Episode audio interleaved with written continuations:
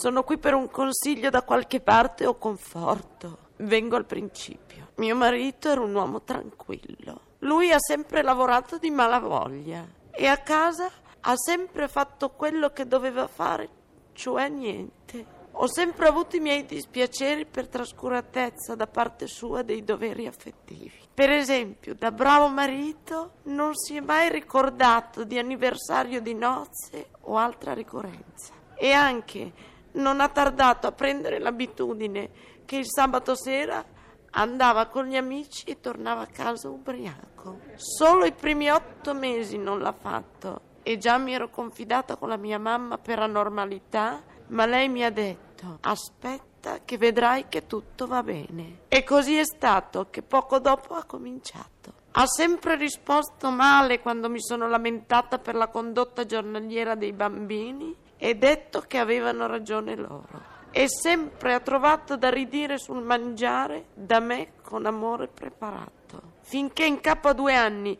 ho cucinato in fretta delle porcherie, gliele ho buttate sul piatto in malo modo e lui le trovava buonissime come di regola.